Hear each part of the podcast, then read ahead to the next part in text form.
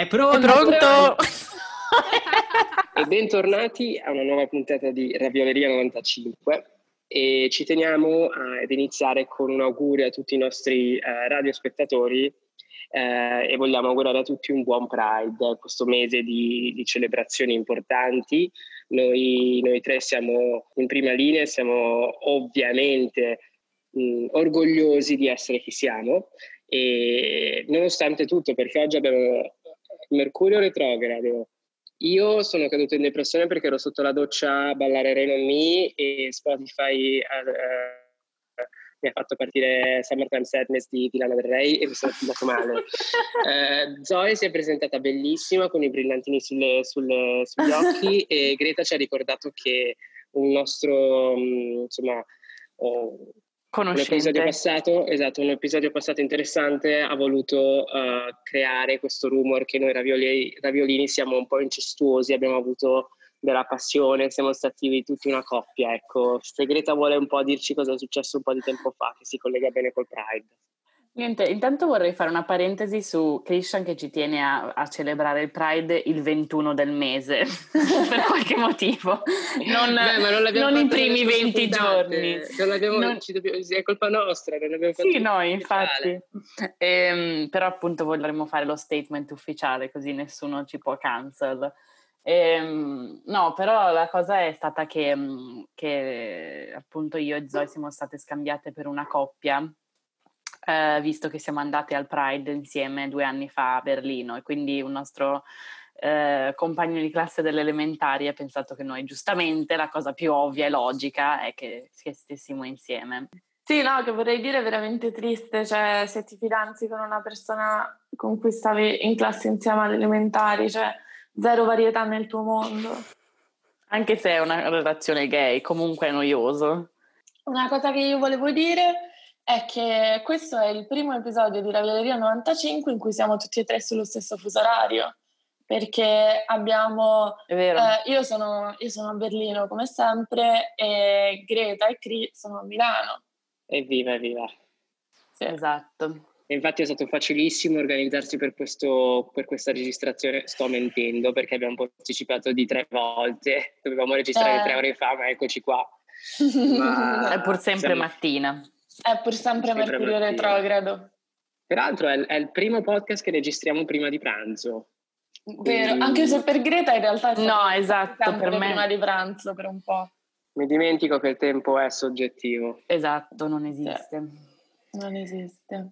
Ed eccoci qua, settima, Ottava puntata, ragazzi. No, no settima. Sest- non è la sesta, ok. Vabbè, settima. dai, la spacciamo per ottava perché c'è stato parte 1 e parte 2 dell'episodio ah, 5. Ah, sì.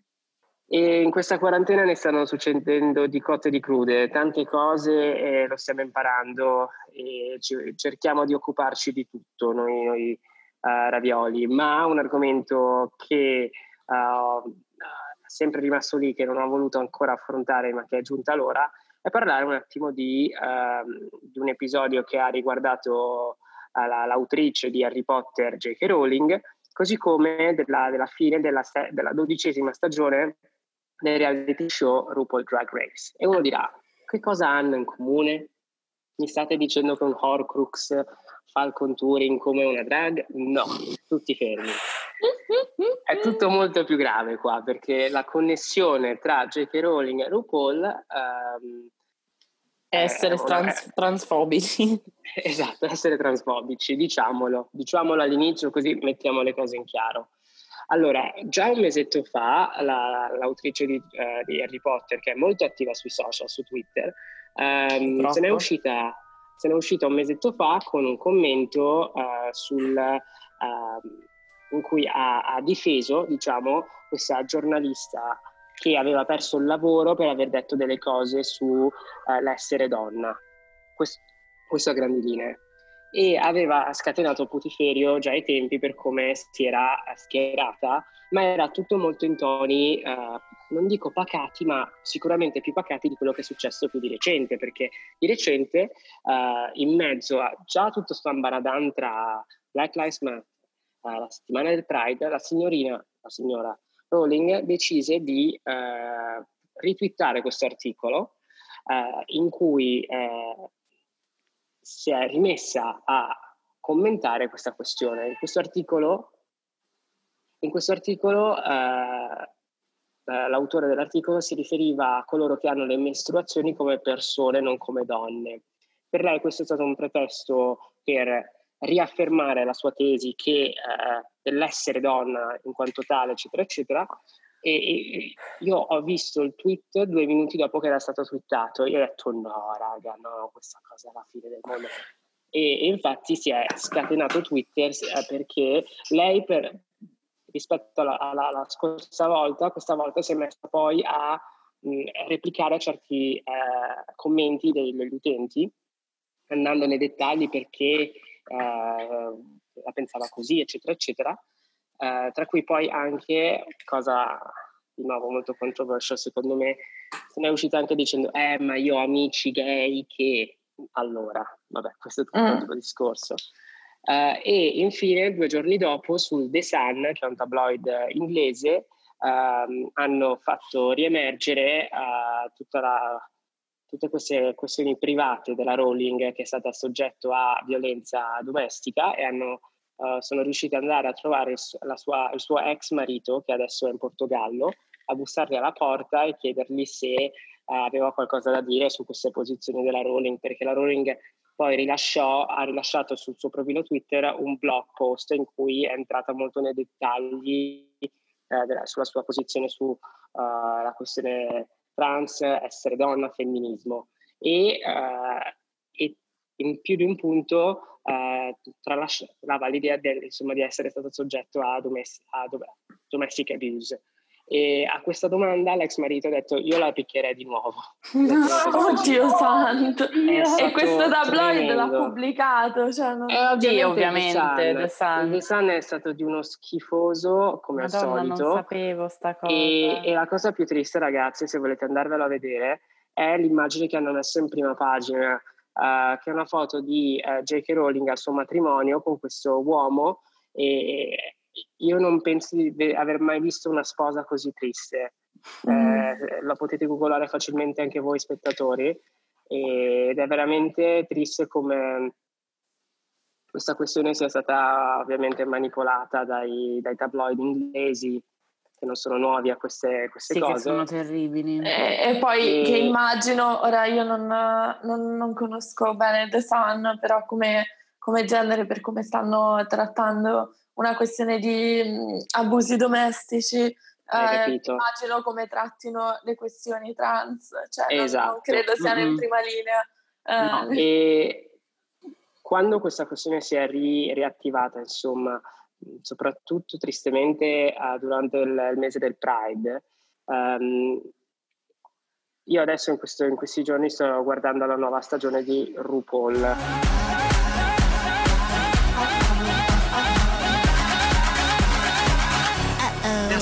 Wow. E questo mese eh, si è conclusa la dodicesima stagione del reality show uh, RuPaul Drag Race. RuPaul Drag Race è questo programma televisivo um, condotto e prodotto e creato da, uh, dalla prima uh, drag queen della storia pop, che è uh, RuPaul Charles, um, che ha iniziato questo programma non mi ricordo su quel canale, ma che adesso è disponibile su Netflix. Um, e questa, questo, in questo mese, oltre ad aver terminato la dodicesima stagione, ne è iniziata già un'altra e in più questo mese è iniziato anche Drag Race eh, edizione canadese, dopo che qualche mese fa è stata prodotta quella inglese. Ah. Perché voglio, voglio parlarvi di RuPaul Drag Race? Perché eh, quando ho letto, mi sono informato sulla questione J.K. Rowling e eh, diritti trans, trans eh, mi ha rifatto pensare a, uh, a, un grande dibattito che c'è stato nel programma mh, RuPaul Drag Race, perché non tutti sanno, ma nel 2018 Uh, c'è stata una, una, questione molto molto delicata che vorrei un attimo riaffrontare perché adesso capirete. Uh, RuPaul ha rilasci- rilasciò questa intervista al Guardian, questa, questa intervista molto lunga, uh, in cui si, affrontò, uh, si affrontava uh, una questione molto delicata per il drag race, cioè il fatto che all'inizio per partecipare a drag race tu dovevi essere un uomo cis, o, cisgender o, o omosessuale, ma non se eri in transizione, se eri transessuale perché secondo RuPaul il vero uh, modo di fare drag è quando un uomo si veste da donna, ok? Mm.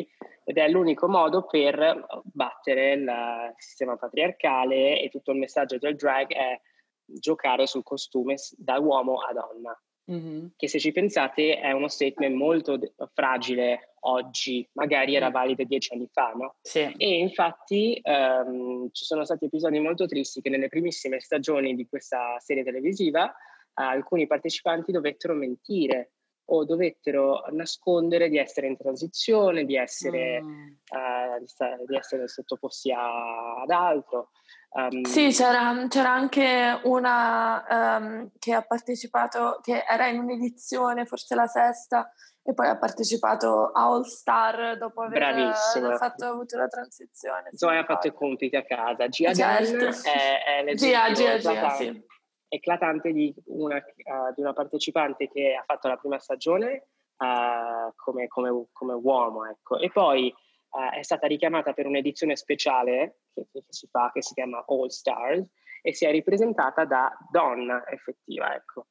E nel 2018 RuPaul rilasciò questa intervista mh, proprio dopo che ci fu una, un'edizione in cui uh, c'era un'altra drag che si chiama Peppermint, anche lei, mm. um, che uh, aveva iniziato il processo di transizione e che aveva di nuovo aperto un po' il dibattito su come uh, l'esperienza drag e questo programma non sia inclusivo di tutta la comunità um, LGBTQ.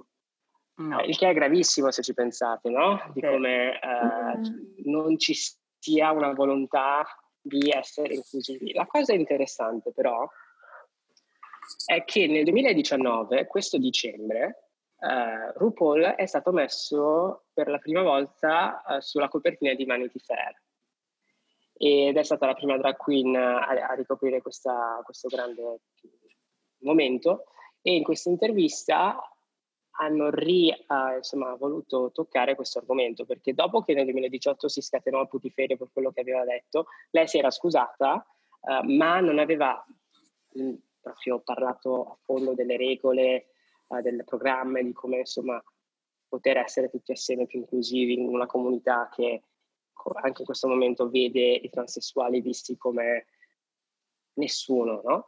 E purtroppo la domanda è stata un po' uh, toccata velocemente, non è andata in fondo in fondo, mm. che di nuovo ha aperto un po' il dibattito del tipo mm, no, ecco. E eh, interessante come, eh, insomma, questa edizione, questa dodicesima che è finita questo mese, ha visto per la primissima volta in 12 stagioni una puntata in cui i, i partecipanti hanno dovuto uh, competere travestendo dei, degli ospiti e questi ospiti erano donne. Ah. Primissima volta che io ho visto questa cosa, cioè vedere delle donne in drag. Uh, Ma erano donne messe in drag tipo eh, tipo drag king o tipo proprio drag queen? Drag queen, drag queen. Erano sei, okay. erano sei, super fan uh, e i concorrenti dovevano uh, vestirle uh, come le loro sorelle, quindi era una competizione mm-hmm. due a due sul, sul palcoscenico. Sì, sì, una roba che hanno già fatto. Brava, esatto. Secondo me anche questo comunque è un tema interessante perché all'interno della comunità drag c'è un dibattito sul fatto che al, um, eh, che alle drag queen intese come uomini che si vestono da donna viene data una certa visibilità, mentre ai drag king no, e nemmeno alle drag queen donne. Assolutamente. Cioè che, mm-hmm. e, e, questo è un dibattito ancora molto delicato quando si tratta anche um, di cosa si intende per drag, perché ci sono diversi modi di fare drag, perché ci sono le beauty queen, che sono quelle che proprio si vogliono assomigliare a donne, poi ci sono quelle più sperimentali, ad esempio Sasha Valor o mm-hmm. che è stata Crystal Meth, che invece giocano un po' più su uh, concetti, no? Uh, ad esempio uh, questa drag queen che è arrivata in finale si è presentata in finale vestita da pignata, che non ha niente di femminile. Oddio, chi? Crystal Meth. si è presentata vestita da, da, da, da, pignata, di nuovo non è l'ideale di drag che magari per antonomasia, non è più esatto un, un'arte che implica essere femminile al massimo. Mm. Ora hai casi di tutti i generi che un paio di stagioni fa non sarebbero mai state accettate perché confuse magari o interpretate come costumismo eh, carnevalesco e non drag. E mh, mm, la cosa interessante in più è che uh, oltre alla dodicesima stagione che vi ho menzionato, uh, un mesetto fa è iniziato anche Drag Race Celebrity, di nuovo mm. disponibile su Netflix, che sono 4-5 puntate in cui uh, delle drag queen molto famose travestono delle persone famose, tra cui molte donne. È una puntata molto simpatica e divertente quella in cui ha vinto Michelle Williams che mm. per chi si mm. ricorda era la cattiva di Ugly Betty, cioè Wilhelmina. e ah, nuovo... perché poi ce ne sono due, c'è pure Michelle Williams che era in Dawson Creek, la moglie di Ledger. Ci sono due Michelle a noi, Williams. A noi lei non ci interessa, esatto. A noi lei non interessa. e, e, quindi è interessante come io stia notando adesso uh, nel, in questo genere televisivo, uh, ascoltatori, questa, questa apertura nel vedere donne sul palcoscenico, come vi ho detto in questa competizione e in quella delle celebrità, e come adesso um, ci sia molta più uh, accettazione, uh, che è arrivata molto tardi sicuramente perché siamo nel 2020 e trovo sia grave che fino al 2018 certi, uh, com- certi concorrenti dovessero mentire la propria sessualità, gravissimo. Mm, Proprio nell'ambiente che dovrebbe essere, non sessualità, ma la loro transizione, Identità uh, di genere. Il esatto. loro percorso, identità di genere. Esistono e... le parole corrette, Christian. Chiedo, chiedo, chiedo scusa. Sto ancora imparando. Christian e... è cancelled. Christian è cancelled perché non sa le parole giuste. Christian è TERF. Vuole, vuole, parlare di queste cose e poi non sa come farlo. Quindi dopo J.K. Rowling e RuPaul, Christian è il, il TERF della Ma spie- spieghiamo, spieghiamo, il significato di TERF perché secondo sì. me è una di quelle parole che non è molto conosciuta da tutti. No, infatti. Eh, per, per, i spettatori diamo un po' di contesto. La, la J.K. Rowling è una TERF o comunque è stata definita quanto tale perché insomma adesso lo scopriamo. TERF è una sigla che sta per Trans Exclusionary Radical Feminist, cioè ehm, una branca diciamo del femminismo radicale che è quello che vuole ehm, escludere diciamo gli uomini dal discorso femminista che nell'escludere gli uomini decide di, desclu- di escludere anche uh, le donne che erano uomini, cioè le donne transgender fondamentalmente perché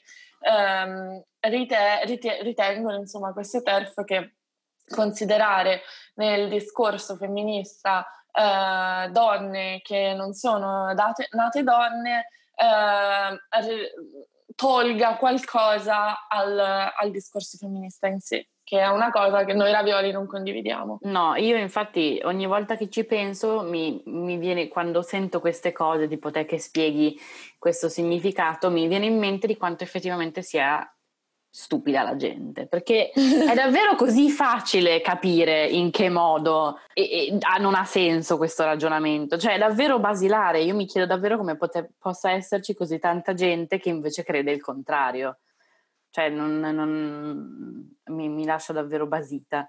Mm, Siamo sì. stanchi raviolini di questo modo di fare nel mondo, cioè basta, sì. cioè, non è possibile che nel 2020 siamo ancora a parlare di queste cose, soprattutto in un contesto che magari in quello italiano lo capisco ancora, ma uh, cioè nel Regno Unito, negli Stati Uniti, cioè dovremmo essere molto più avanti, visto come questi paesi siano stati um, uh, sottoposti a una uh, cultura, no? Pop che gli ha, per- ha permesso a tanti di imparare, però a quanto pare non è eh. così. Però secondo me il problema, um, nel, ad esempio in uh, RuPaul Drag Race, poi nel caso di J.K. Rowling sono diciamo le sue opinioni, eh, ma che questo discorso venga fatto nel contesto di RuPaul Drag Race, che comunque è stato un, un, una, un fenomeno super importante nel, ad esempio, uh, semplicemente anche migliorare il, il, la percezione che c'era del drag nel, Uh, anche all'interno stesso della cultura omosessuale. C'è tutto un ho, ho letto tutta una cosa sul ma insomma che è anche uh, abbastanza um, evidente, cioè il fatto che il drag fosse prima considerato uh, una, una, cosa di cui vergognarsi e poi invece è diventato molto rispettato e molto apprezzato.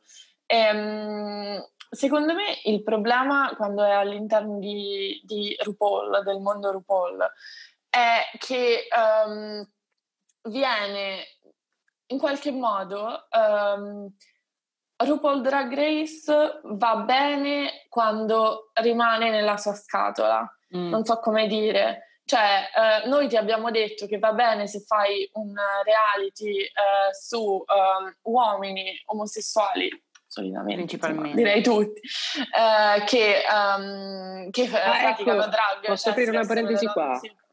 Chiedo scusa Zoe perché si collega bene. Pensate che uh, la, la, l'edizione inglese di RuPaul Drag Race ha visto il primo uh, eterosessuale ah. partecipare come drag e la, le, le, edizioni celebrities ha visto più di un partecipante totalmente eterosessuale che è stato molto bello vedere come poi le compagne siano poi presentate allo show per complimentarsi. Bellissimo. Quindi beh, adesso ma, RuPaul ma è diventato celebrity... molto Ma quello celebrity non erano tipo le celebrity che vengono invitate e vengono... Non diciamo, necessariamente, ci sono state sia... fatto fare, non, non, so come spiegarne, ma gli, vengono messe, messi su da drag, non che sono loro che fanno il drag da soli.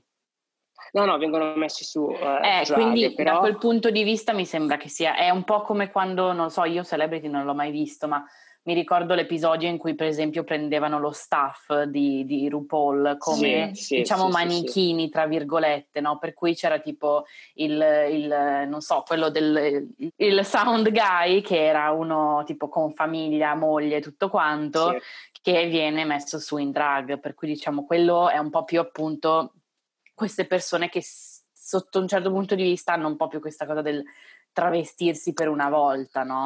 Più Io che non... avere proprio un concorrente che fa la certo. drag queen personalmente ed è etero.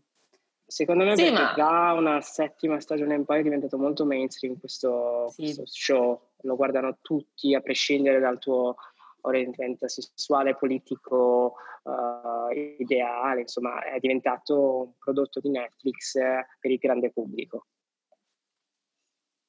Ehm, sì, appunto, ma in questo suo essere aperto ad un grande pubblico eh, è rischioso comunque per, ehm, per uh, RuPaul, diciamo, aprire ulteriormente, però ad un certo punto diventa una cosa necessaria.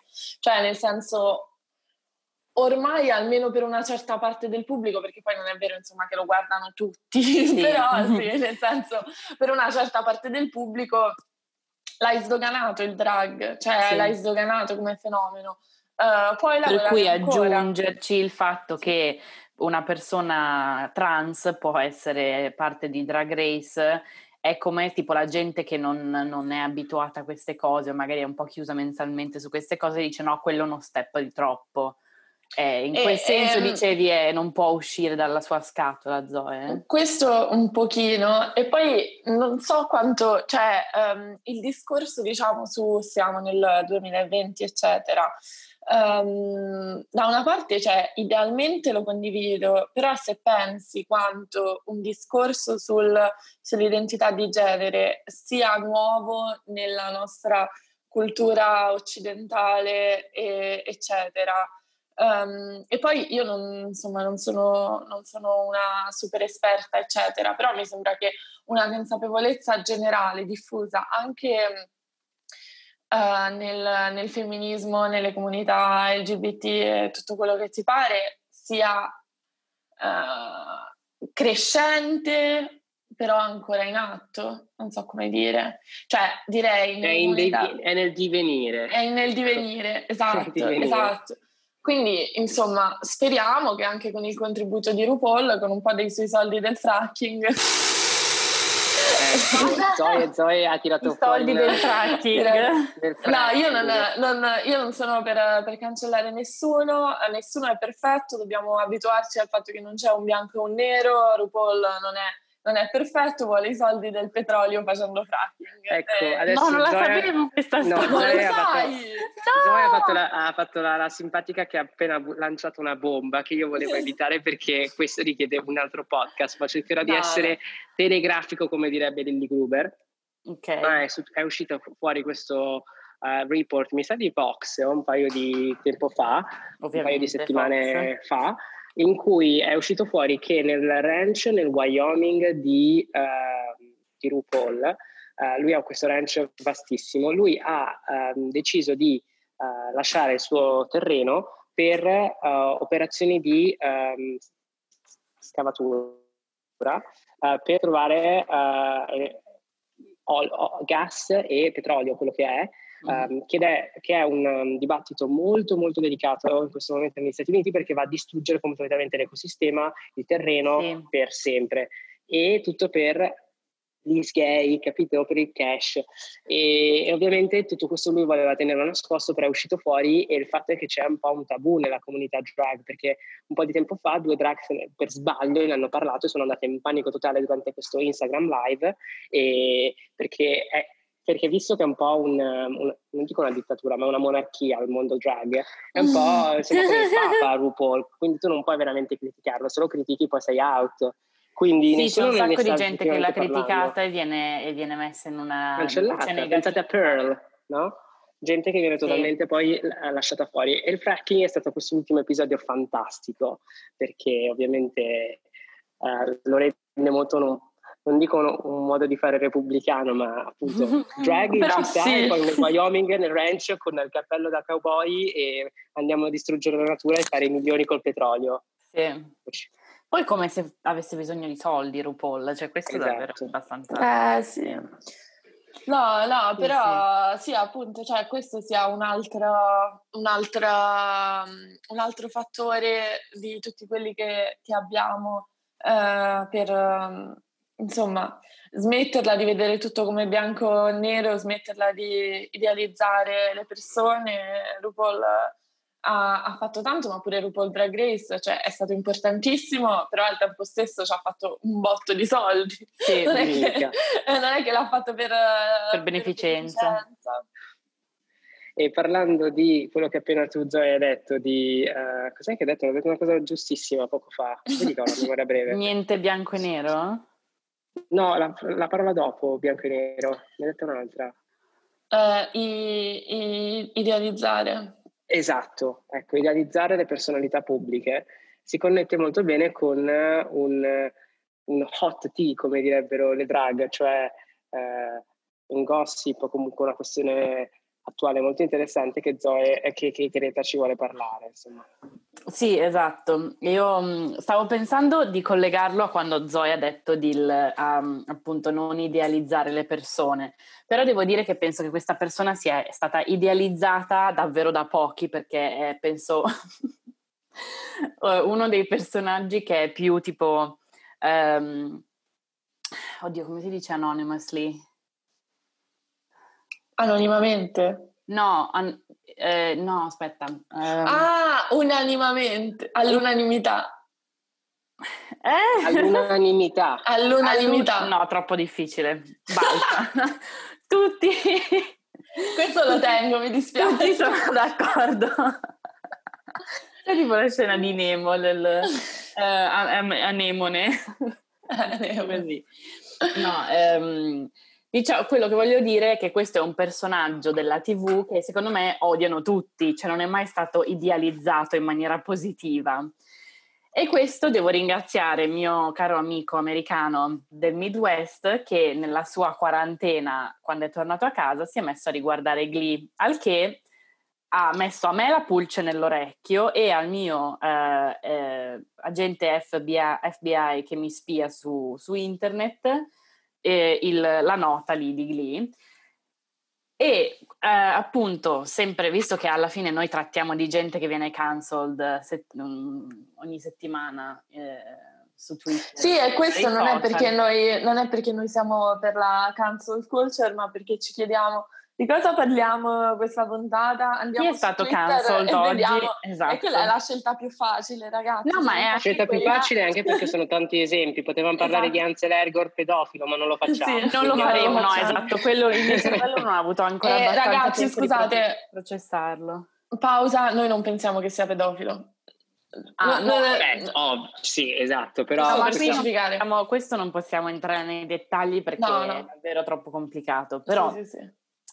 Uh, però chi è stata effettivamente cancellata non perché è pedofila, forse chi lo sa, ma è, è Lia Michelle, che è uh, un'attrice americana che uh, nota principalmente come um, Rachel in Glee. And that's what you missed on Glee. Glee è una serie tv americana che è iniziata tipo 2009, per cui è, è di abbastanza tempo fa e, ehm, ed è finita penso 2014-15, ma nelle ultime due o tre stagioni non se ne parla.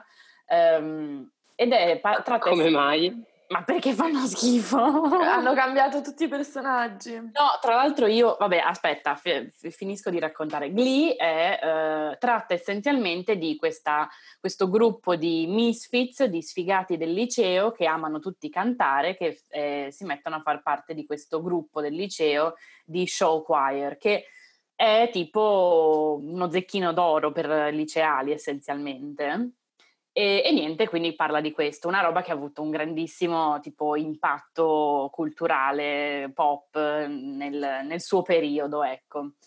Abbastanza dimenticato nel, negli ultimi anni, per cui è interessante come sia eh, rinato nella mia vita personale, attraverso il mio amico che lo riguarda, e attraverso appunto la cancel culture, perché Lia Michelle con tutte le questioni di uh, Black Lives Matter ha fatto un post, non so se fosse su Twitter o su Instagram, però insomma ha fatto un suo statement. Su Twitter, era su Twitter. Esatto, su Twitter, uno statement in cui ha appunto detto che su- supporta il, il, movimento e bla bla bla, al che una sua uh, co-star, una ragazza che era nelle ultime stagioni, per cui una un po' diciamo non dei personaggi uh, no, più aspetta. famosi. Non era... Non era come si chiama? Come si chiama chi? Forse ci sono state più persone che ne hanno parlato, scusa. Sì, no, no, no, è partito mm. da questa qui che era, eh, è una ragazza nera che ha fatto parte del cast delle ultime due stagioni, qualcosa del genere, no?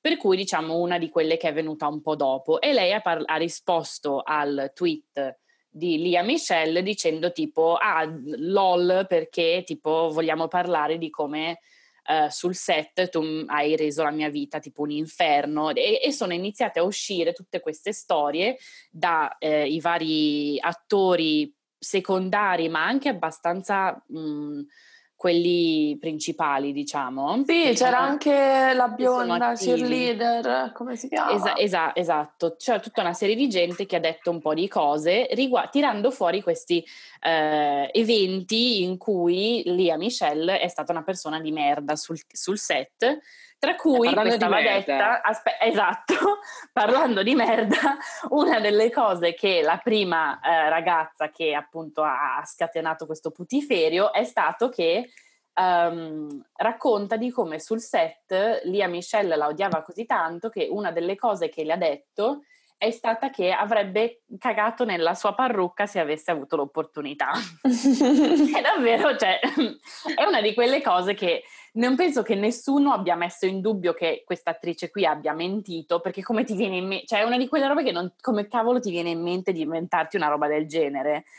Al che appunto parti su tutto questo putiferio. Vaso di, di Pandora, insomma. Esa- esattamente. E la cosa è divertente perché la, la, punchline generale di questo appunto movimento di cancel Lia Michelle è stato che lei non ha recitato in Glee, ma il suo personaggio è effettivamente come era lei. E questo mm-hmm. viene detto perché eh, Rachel, che è il suo personaggio, è tipo una diva, una stra egoista, una che fa quel cazzo che cioè fa tutto, fa tutto per se stessa e vuole solamente diventare una star di Broadway. Antipatica, diciamo. No, è proprio insopportabile. Insopportabile. Davvero insopportabile e posso confermare che è insopportabile perché io effettivamente mi sono rimessa a guardare Glee. Per cui qui è uno dei io ho tre punti della mia esperienza di riguardare Glee che voglio um, dire. Numero uno. Numero uno è questa cosa del... Um, cioè di come lo sappiamo ovviamente che veniamo ascoltati e che ci spiano e che le, le pubblicità online funzionano perché appunto ti rigirano cose che tu hai già visto una volta e, e, e ti fa... Però questa volta sono stata davvero vittima di questa cosa perché di questo... Uh, astruso marketing attraverso la cancel culture perché attraverso eh, Lia Michelle che è, un trending to- è stata un trending topic su Twitter YouTube mi ha iniziato a fare dei suggerimenti di video in cui la gente parlava di queste cose, no? Per cui tipo, ah, Lia Michelle è orribile, eh, compilation di video in cui i suoi, eh, gli attori che hanno lavorato con lei parlano male di lei. Per cui da quel video lì guardando uno di quei video lì pensando ah lo guardo per il podcast così appunto so di tutti, tutto quello che hanno detto tutti ho iniziato a rice- a, ad avere come suggerimento su YouTube nella pagina principale quasi solo esclusivamente video di Glee. Che ovviamente io guardo perché non ho niente da fare e quindi ovviamente poi mi è venuta voglia di guardarlo Glee. Perché poi ho realizzato appunto di non aver visto le ultime due stagioni e la storyline delle ultime due stagioni è davvero pari a livello River, Riverdale, che chissà sa. E questo è il mio secondo punto, cioè perché c'è questa cosa, non voglio dire solo nelle serie tv americane, perché non è vero, però questa cosa di adorare il trash assoluto nelle, in quello che guardiamo. Cioè, una cosa sono le cose, i, i reality, tipo Il Grande Fratello, Love Island, tutto quel, quel, quel genere lì di TV, però c'è tutto il genere di serie TV che vengono scritte, che hanno una storia e sono recitate, che sono tipo assolutamente ridicole, cioè le, le, storie non hanno minimamente senso e comunque sono serie che fanno tipo sei stagioni, cioè fanno un sacco di stagioni e fanno successo. Mi chiedo perché noi adoriamo così tanto, e io sono la prima, eh, io adoro Riverdale, ma perché adoriamo così tanto guardare le serie che fanno schifo? Allora, secondo me è un po' il principio, un'eredità della telenovela di Beautiful, di tutte queste soap sì. così, uh, che avevano appunto queste trame astruse, però comunque, cioè, ness- mh, non so come dire, uh, Riverdale io ad un certo punto l'ho abbandonato perché veramente non, non riuscivo più neanche a seguire la storia sì, per quanto era è così, è così ridicolo Però, che non riesci a seguirlo, cioè sei lì che dici no ma questa cosa non ha nemmeno, cioè non ha proprio senso da quanto è astruso e, e, e è ridicolo. Però secondo me la cosa interessante di Riverdale è che porta all'estremo questa uh, tendenza che ad esempio, non so, uh, io ho riguardato di recente Gossip Girl, uh, come chi mi segue su Twitter può forse sapere dai miei tweet a tarda notte in cui commento fatti di Gossip Girl. um, però... Um, cioè, la, uh, in, in, Gossip Girl succedono delle cose che non hanno assolutamente neanche un briciolo di senso e uh, lo fa, cioè, eh, Riverdale secondo me ti strizza un po' l'occhio, cioè sì. eh, gioca un pochino sulla cosa, stiamo dicendo cose assurde. Um, secondo me gli scrittori hanno, hanno, hanno, preso questa direzione e l'hanno proprio portata a mille, infatti esatto. Però è ancora sì. più interessante vederlo nelle serie tipo Glee o Gossip Girl che sì. invece diciamo hanno, so, cioè sotto un certo punto di vista si semi prendono seriamente ancora. Secondo me Gossip Girl più di Glee. Glee era molto sì, sì, sì, era più ironico dall'inizio, però eh, Gossip Girl era abbastanza, diciamo, tra virgolette, serio. Ma sì, ma secondo me, infatti, la cosa di, di Riverdale che lo rende, secondo me, anche un pochino eh, più difficile da seguire è il fatto che venga fatto con una tale consapevolezza, per cui eh, diventa quasi mh, mm, eh, diventa difficile identificarsi nella storia e nei personaggi perché è troppo consapevole questo atto di renderlo assurdo e quindi sì, possiamo dire che uh, Riverdale sia un po' brechtiano forse. Sì. Questa è la mia hot take. Sì, no, è un commento su se stesso. Sì, sì. E, ehm, e, poi l'ultima cosa di cui volevo... No, in realtà alla fine avevo ancora due punti. Uno è una roba puramente personale che rimanere a, essere a Milano ad aver niente da fare, perché davvero non ho niente da fare, Um, e riguardarmi Glee uh, mi fa sentire al liceo, che non, non, posso dire sia una cosa bella, però mi sono sentita proprio tipo al liceo, perché quando, quando, quando è uscito Glee eravamo tutti, eravamo all'inizio del liceo. E io no? mi ricordo che Greta era ossessionata, era, era, totalmente Glee Ma tutto il tempo. Le prime due stagioni, la prima stagione è una prima stagione per cui comunque ha i suoi difetti, la seconda stagione io adesso sono sulla seconda stagione, so, cioè secondo me è, anco, è, comunque bello, nel senso la seconda stagione è fatta molto bene, ci sta, le canzoni sono molto più belle, alla fine è divertente, è, è come se mettessi tipo, cioè ha funzionato secondo me come serie tv così tanto perché par- prendeva l'hype di, di, High School Musical e tutte quelle cose di Disney Channel che eh, in, usavano il musical e lo rendevano figo per i ragazzini, no? bambini ragazzini e quello è stato, diciamo, la torcia è stata passata da High School Musical a Glee. Quindi comunque... Ma, ma possiamo dire che questa torcia, questa torcia che è stata passata da High School Musical, da Disney Channel, che poi è stata passata a Glee, adesso è stata passata a TikTok? Sì, stavo per dire una cosa. No, infatti io una cosa che volevo dire su questo è il fatto che quando è uscita, quando noi avevamo 14-15 anni così, Glee sembrava una serie molto molto molto progressista, cioè che ha sdoganato un sacco di cose. E adesso mi fa un sacco ridere che su TikTok ci sono um, questi appunto nuovi teenager che hanno l'età che avevamo noi quando lo guardavamo che commentano quanto Glee sia problematico, quanto facciano costantemente diciamo, battute eh, retrograde eh, e, e, ti dà un po' l'idea di quanto sia cambiato il mondo negli ultimi dieci anni. Ding, ding, ding, ding, annuendo, ding, esatto. Esattamente l'ultimo punto che volevo fare. Nelle mie, nei miei, miei appunti qua c'è scritto Glee finto woke. Esattamente quello che volevo dire come, eh, e ne parlavo l'altro giorno con, con, Isa, che anche lei lo guardava con me giustamente al, alle medie liceo, e, ehm, e di come sì, cioè appunto è, è, un po' un Friends della nostra generazione da questo punto di vista, che non penso, non so se Friends nel, negli anni 90 era considerato woke, però se lo riguardi adesso sei lì che davvero ti chiedi com'è possibile che abbiano messo questa roba in televisione non ci sia stata una rivolta, perché effettivamente i giovani e la percezione dei giovani cambia tantissimo nel corso di dieci anni e soprattutto dopo i social media e sì, cioè i, i, i ragazzini di TikTok adesso sono, sono, con una prospettiva e una, una diciamo, cultura generale mh, diversissima rispetto a quando noi eravamo giovani. Però sì, cioè, le varie... Ci sono un sacco di cose che che appunto rendono Glee un, una cosa finta woke, partendo dalla cosa che alla fine sì, ci sono sempre stati personaggi tipo di colore o non etero, robe del genere, però essenzialmente i, i personaggi principali, cioè i protagonisti sono... Oddio, c'è una zanzara. No, scusate. Essenzialmente i personaggi principali sono eh, Rachel e Finn, cioè sono una coppia bianca etero, alla fine è così.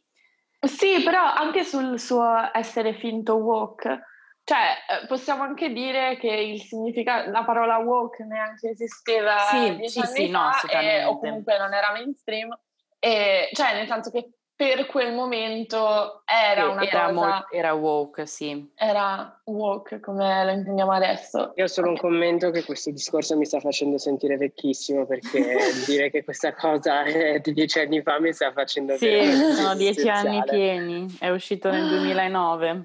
No, smettiamo, andiamo avanti. Andiamo avanti, passiamo al dessert, perché dopo uh, l'antipasto, sì. il piatto principale, noi raviolini siamo pronti per un dessert, un sorbetto al limone. Ecco. Esatto. Per un, sì, per un sorbetto al limone che è um, sempre eh, derivato dalle nostre indagini sui giovani su TikTok, perché io mi sono riscaricata TikTok e, e praticamente ho, ho, potuto notare che c'è un nuovo trend veramente interessante eh, che è il, questo, questo Uh, nuovo hashtag Save Barron 2020. Cosa significa questo hashtag?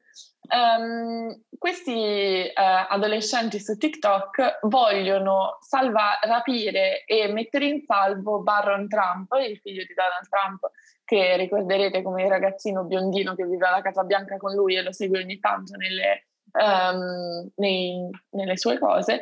E, Uh, che ha sempre un'aria effettivamente abbastanza triste, abbastanza spaesata, eccetera. He's a great little boy. Yeah. I will spend time with him. I will be there. Yeah, what will you do? What will you guys do? I don't know exactly, but I'll leave that up to the mother. I'll just be there. I'll just show up. E uh, questo, questo, questo, trend è nato perché qualcuno uh, ha um, leaked, ha, ha rilasciato questo, ha, ha pubblicato questo uh, profilo uh, di Roblox, che dovrebbe essere tipo un gioco, non ho ben capito che cosa sia, però vabbè, una roba online, tipo mezzo gioco, mezzo social media, um, che dovrebbe essere il profilo uh, di, di Barron Trump. E in questo profilo Uh, lui ha like a cose di anime, a cose di K-pop, a cose LGBT, uh, a cose um, questo sostanzialmente mi sembra. E, e da, da, da, questo profilo è, è iniziata questa, questa, campagna, c'è anche una raccolta firme che ha raccolto, è stata cancellata poi però eh, prima che venisse cancellata ha raccolto 15.000 firme per, per liberare Barron Trump, eh, questo hashtag su TikTok ha 50 milioni di visualizzazioni e fanno tutti questi video di montaggi di um, Barron Trump triste dietro a Trump, oppure che cammina così, oppure che gioca con il suo fidget spinner, una cosa molto Gen Z.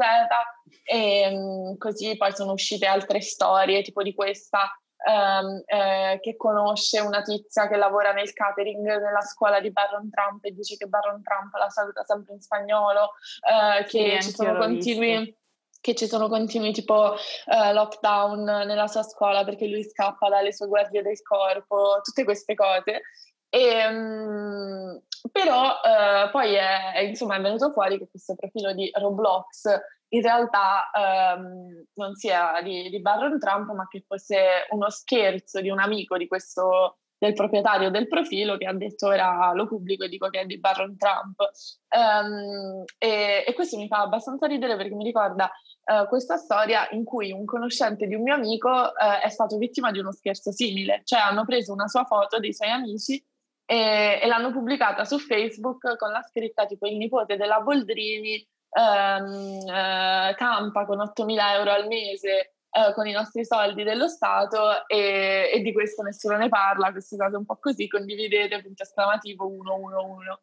E, e questa cosa, questa foto è stata ripresa e condivisa tipo 50.000 volte su Facebook ehm, da leghisti che vedendo questa cosa l'hanno presa per diciamo una delle loro cose eh, di fake news su tipo nipoti della Boldrini, eccetera. E quindi la sua foto è girata ovunque in quanto nipote della Boldrini.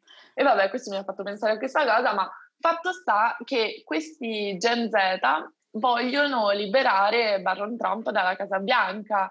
E um, io tro- ho trovato interessante che questa cosa sia venuta fuori in un momento in cui un altro trend su TikTok è quello di um, pubblicare o insomma fare dei resoconti delle proprie conversazioni con i propri genitori, la propria famiglia, così su Black Lives Matter, che è una cosa che stanno facendo diversi uh, Gen Z che appunto sono tendenzialmente, almeno su TikTok, sembrano una generazione molto molto um, progressista, molto molto antirazzista, eccetera, Uh, e quelli che sono in casa con i loro parenti trampiani o meno, che comunque non sono a favore di Black Lives Matter perché sono razzisti, um, e hanno delle conversazioni con i, loro, con i loro genitori e insomma ne escono disperati e pubblicano questi video. Quindi secondo me c'è stato un momento di identificazione in Barron Trump, che è questo ragazzino di 14 anni che vive con, con questo uomo orribile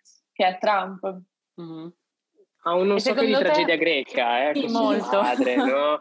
Con questa, questa- questa madre eh, silente, ma che magari non è silente, questo eh, Barron che diventa sempre più alto. Non so se avete visto le ultime immagini, ma sta raggiungendo il- eh, i due metri di altezza.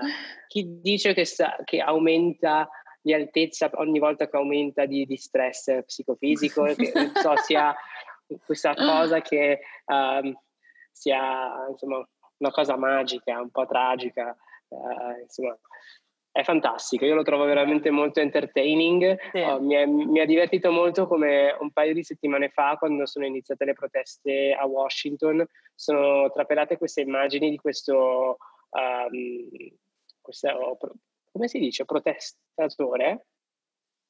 Eh, man- Manifestatore. manifestante.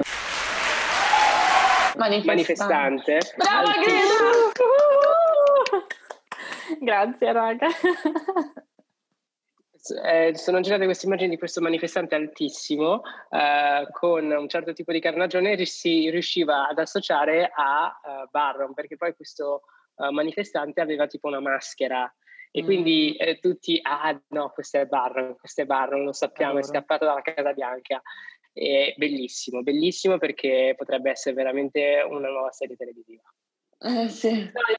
Pensi? Pensi che lui debba essere salvato? Tu sei per salvarlo? Eh, ma allora, Come- come- ehm, dove si pone la ravioleria su questo argomento? ma secondo me in generale non è, non è bene che, che sia nella stessa casa di Trump e spero tanto che sia quello che eh, TikTok pensa che lui sia, perché sembra veramente un, un ragazzo carino. Ehm, e, e niente, mi dispiacerebbe molto se eh, crescendo diventasse eh, un, Donald, un Donald Trump Junior o cose del genere. Mhm. Quindi sì, forse non dovrebbe essere esposto a quel tipo di cultura, però magari eh, riesce a salvaguardarsi. Mm. Allora, secondo me non deve essere salvato ma lasciato in pace, vi spiego perché. La famiglia presidenziale americana è un po' come la famiglia reale inglese, cioè diventa soggetto a un'attenzione mediatica esponenziale e eh, i, i bambini della casa, casa Bianca, fin dai tempi di Chelsea Clinton, sono sempre e comunque eh, protagonisti de- delle prime pagine di People eh, e Mhm. di TMZ, eccetera, eccetera. Ehm, ci sono stati episodi molto eh, poco piacevoli con i figli le figlie di Obama. Sì, volevo dire. ancora, sono ancora soggetto a bullismo e a stress eh, inutile nonostante siano andate avanti con la loro vita. E eh, Barron ha avuto secondo me un inizio molto triste, molto brutto perché eh, insomma i suoi atteggiamenti, i suoi comportamenti sono stati eh, soggetto di speculazioni sulla sua prestazione psicofisica, eh, da parte sia ehm, della sinistra americana che non della sinistra sul fatto che oh, magari questo ragazzo ha bisogno di aiuti eh, medici, quello che è, no? Tipo? Ehm, Dicevano che era autistico. Esatto, esatto. Ah. Perché insomma c'è gente che ha voglia di trovare il marcio, Certo, certo. ma neanche il marcio, ma veramente di dare fastidio manipolando un minorenne. eh, hanno creato tutti questi video in cui prendevano spezzettoni in cui magari aveva delle pseudo crisi o quello che è. Di nuovo, non spetta a noi e, eh, ed è importante eh, mantenere un minimo di privacy. Ovvio che non possiamo mantenere il 100% della privacy perché sei il cavolo del figlio del presidente degli Stati Uniti d'America, ma da lì a diventare sempre questo, non dico zimbello, ma eh, poverino, è, il- è uno dei tanti figli di Trump, però ha, ha la, ha la grande, ehm, eh, non tristezza, ma insomma il problema è che è più piccolo. Quindi, quindi il mio appello per i TikTokers è combattiamo tutti assieme contro Trump a livello politico, come abbiamo già fatto, ma lasciamo fuori Barron. Quindi ottimo lavoro a Tulsa, ehm, TikTokers e BTS uh, Funcam, ottimo lavoro, ma Barron lasciamolo in eh, seconda serata. Sì, perché forse dovremmo accennare un secondo al fatto che, come sempre, noi siamo sul pezzo, vi abbiamo parlato degli stan K-pop eh, che combattevano Trump e, Esatto. e e- loro hanno sabotato il loro, il comizio di Trump a Tulsa prenotando biglietti e non presentando. Oggi, oggi, è in prima pagina, vorrei dire, è in prima pagina i tweet di Ravioleria stanno prendendo like del, di Rai News, del Corriere e, e simile. vorrei dire tra l'altro che appunto essere, essendo rimpatriata sono di nuovo con mia mamma ed è la prima cosa che mi ha detto stamattina. Anche mia mamma mi ha detto stanno parlando tutti dei fan del K-pop. Quindi Perché ragazzi continuate ad ascoltare la Ravioleria così che... rimanete insomma informati esatto. su quello che succede quando la settimana prossima i fan del K-pop rapiranno Barron Trump, voi direte, ah sì, l'avevo sentito sulla ravioneria. Esatto. esatto.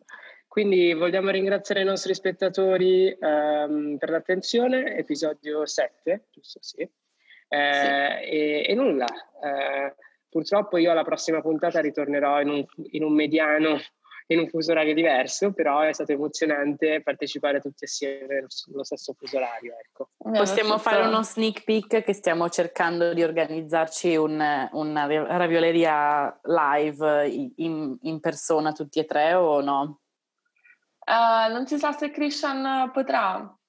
Allora, facciamo così, lo rendiamo concorso, cioè eh, l'idea era quella di organizzare una vacanza noi tre, ma magari io non riesco. Nel caso non riuscissi, apriamo un concorso tipo Gratta e Vinci e gli spettatori possono eh, partecipare e vincere una vacanza con Zoe Valentini e Greta Dobson. Wow.